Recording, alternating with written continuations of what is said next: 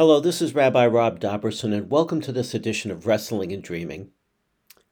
On a few occasions over my career as a rabbi, I sang during a sermon. One time, it was in a High Holy Day sermon that focused on the story of the crossing of the sea, the story that we read this week in Parshat Beshalach.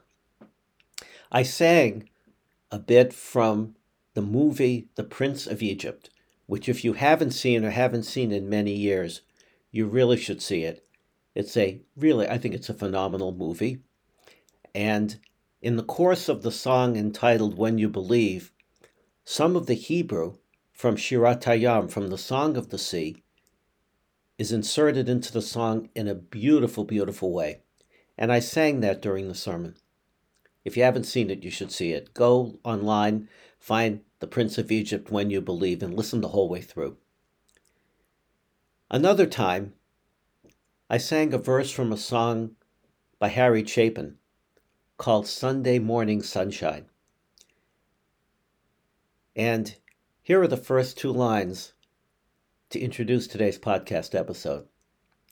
I came into town with a knapsack on my shoulder and a pocket full of stories that I just had to tell. I sang a little bit more in that sermon, but these are the two lines I want to focus on here because all of us have pockets full of stories that we should tell. Many people, including rabbis, have the opportunity to tell the stories publicly quite a bit, but we all should find the opportunities to tell our stories because our stories are reflective of who we are what's important to us, and what we've learned through life. And today I want to share two rabbinic stories. One was told by a rabbi about 1500 years ago about this week's Parsha and the story of the crossing of the sea. And this rabbi's story can teach us something very important how we should think about the Exodus and how we should think about God's role in the Exodus. The other story, the second story I want to tell is more personal. I want to share a story from my youth that continues to move me to this day, but I want you to know that this is not just my story. It's a story that could be told by many people who grew up where I did and shared the experience I'm going to describe. And that experience was shared by those couple of generations older than I am and a couple of generations younger than I am as well. The specifics have changed through the years, but the focus of the story the individual at the center of the story, the individual who makes the story, unites the experiences over the years. So, with that in mind, first, the rabbinic story. Rabbi Nehorai taught this Agadah, this legend. If a daughter of Israel was crossing the sea with a baby in her hand, and the baby was crying, she would stick out her hand into the water and immediately take out an apple or pomegranate from the midst of the sea and give it to the baby. And he bases this story on what's written in the Psalms God led them through the deep as through the wilderness. Just as in all their wilderness uh, journeys they lacked nothing, so in the deep, crossing the sea, they lack nothing. It's such a charming agada, such a charming legend. Person, a woman is walking through the sea with the sea on either side, walls on either side, as the Torah says, and the baby starts to cry. Maybe the baby is hungry. Maybe the baby is scared because the story of the Exodus, remember, has been a story of great turmoil, the tenth plague, the death of the Egyptian firstborn, rushing out of Egypt, not even having time for the dough to rise, coming upon the sea, seeing the Egyptians closing in on them from behind. So the baby would have many reasons to cry, but the mother has the answer, thanks to God. God has provided, according to Rabbi Nehorai, this magic cafeteria inside the water. She reaches her hand and takes whatever she wants out and gives it to the baby to calm the baby. It's a fanciful story, but it teaches us something about how we should look at the Exodus story, not just as the story of strength and power of God and the plagues and the splitting of the sea, but the story is also supposed to teach God's concern for the people and God's caring for the people.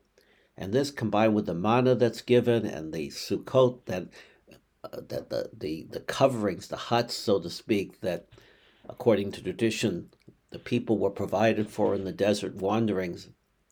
This is all supposed to show that we look at this story as showing God's concern for the people. But we also see something else. The mother is the conduit, the one that gives the refreshment, that gives the calming food to the child. And that shows that we, in essence, Goes back to the same story I've talked about a lot in this podcast, and we all talk about a lot. That we are God's agents on earth to deliver to others the kindness that God wants us to deliver. It really depends upon us, and in this case, it depends upon the actions of the mother. It's a beautiful story. And now I want to tell you another story. I grew up in Boston, but the synagogue we went to and was in Brookline, little town, not a little town, a big town right next to Boston, and it was where a synagogue was, and I spent a whole lot of my time there. Mostly because when I was a kid, went to Hebrew school four afternoons a week and Sunday morning. So I was in Brookline quite a bit on Harvard Street, the main street of the Jewish neighborhood, still is today kosher butchers, kosher bakeries, the Israel bookshop, the bookstore providing books for the community, bagels, you know, all of the different things that, that, that Jewish communities need.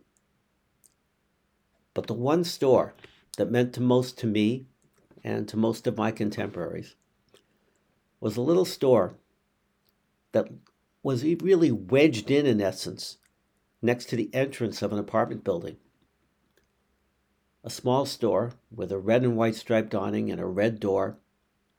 The store was called Irving's.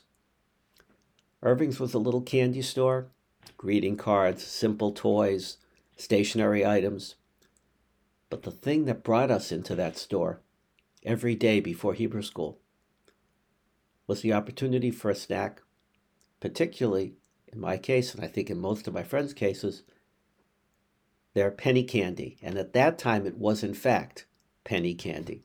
Each of the little candies cost a penny. So we would go in before school and we would get our atomic fireballs or nut chews or whatever it was. But it was there was a ritual involved. Because the owner of the store would tell us it was okay to go behind the counter, take a little bit of a paper bag, small paper bag, go to the penny candy counter, put whatever candy we wanted, and would trust us to tell her how many candies we got, and we would pay for them. She was a wonderful woman. Her name was Ethel Weiss. And for five generations, she was the owner and the manager of the store, together with her husband Irving at first, and then when Irving died, she had another husband, Abe, and but she was really the focus. And every person that came in, every child that came in, was treated with a smile, was treated with respect and with love. It was quite an experience. Maybe we didn't really appreciate it that much then, but looking back on it, there was so much love in that store because for generations, Ethel Weiss, Zichron Livracha, she died recently at age 101. Ethel Weiss treated every customer with respect. She taught kids that the world isn't just full of noise and people out to make a buck, but that people could be mensches, people could be human beings, could treat each other with kindness. She knew everybody's name, or at least many of them. And in fact, 20 years after I graduated from Hebrew school, when I went to a rabbinical assembly convention in Boston, and some friends of ours decided we wanted to go down to Harvard Street to have lunch at one of the kosher restaurants. I made everybody stop at Irving's on the way to the restaurant just so we could see it. And when I walked in, and this goes back 20, 25 years or so, when I walked in, Ethel Weiss, Vracha, knew me by name. She said, You're Dobrusin, aren't you? It was really a, ma- a magical kind of place. And it isn't just the, my story, but it's a story over generations. And on my on the website, the Podbean website for this podcast, I give a link to a YouTube video, a story about Ethel Weiss that appeared on the CBS Sunday morning nationwide program a few years back.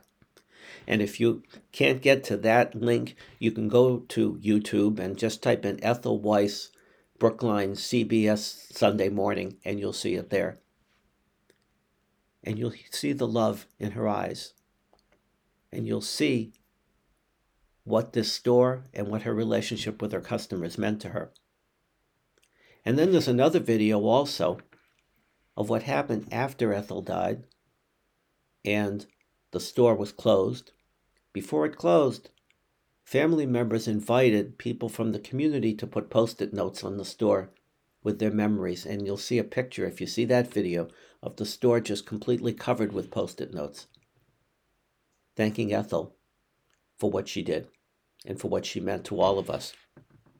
I have in my office here at home, and I'm looking at it right now, the store Irving's Toy and Card Shop with the red and white on a postcard.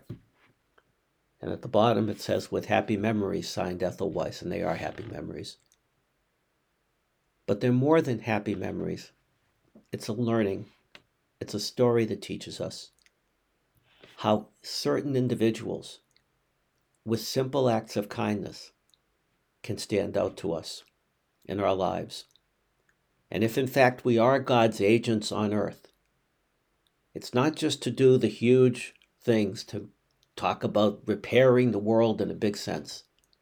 It's the simple actions of Menschlichkeit, of humanity, of kindness, of generosity, and of a loving spirit that stands out. I'm sure that many people, some older than me, some younger than me, can tell this story. Tell the story about what Ethel Weiss meant to them. Maybe I'm the only one that connects it with the midrash from Breshit, from Shmot Rabbah, from Exodus Rabbah, but that's that's just the rabbi in me. The story is clear. What unites the story is giving sustenance to younger people, but doing so in a way that reflects the qualities that we associate with the values of our tradition and ultimately with God. May her memory be for a blessing, and may we all tell the stories of the people who have influenced our lives. Until next time, thank you.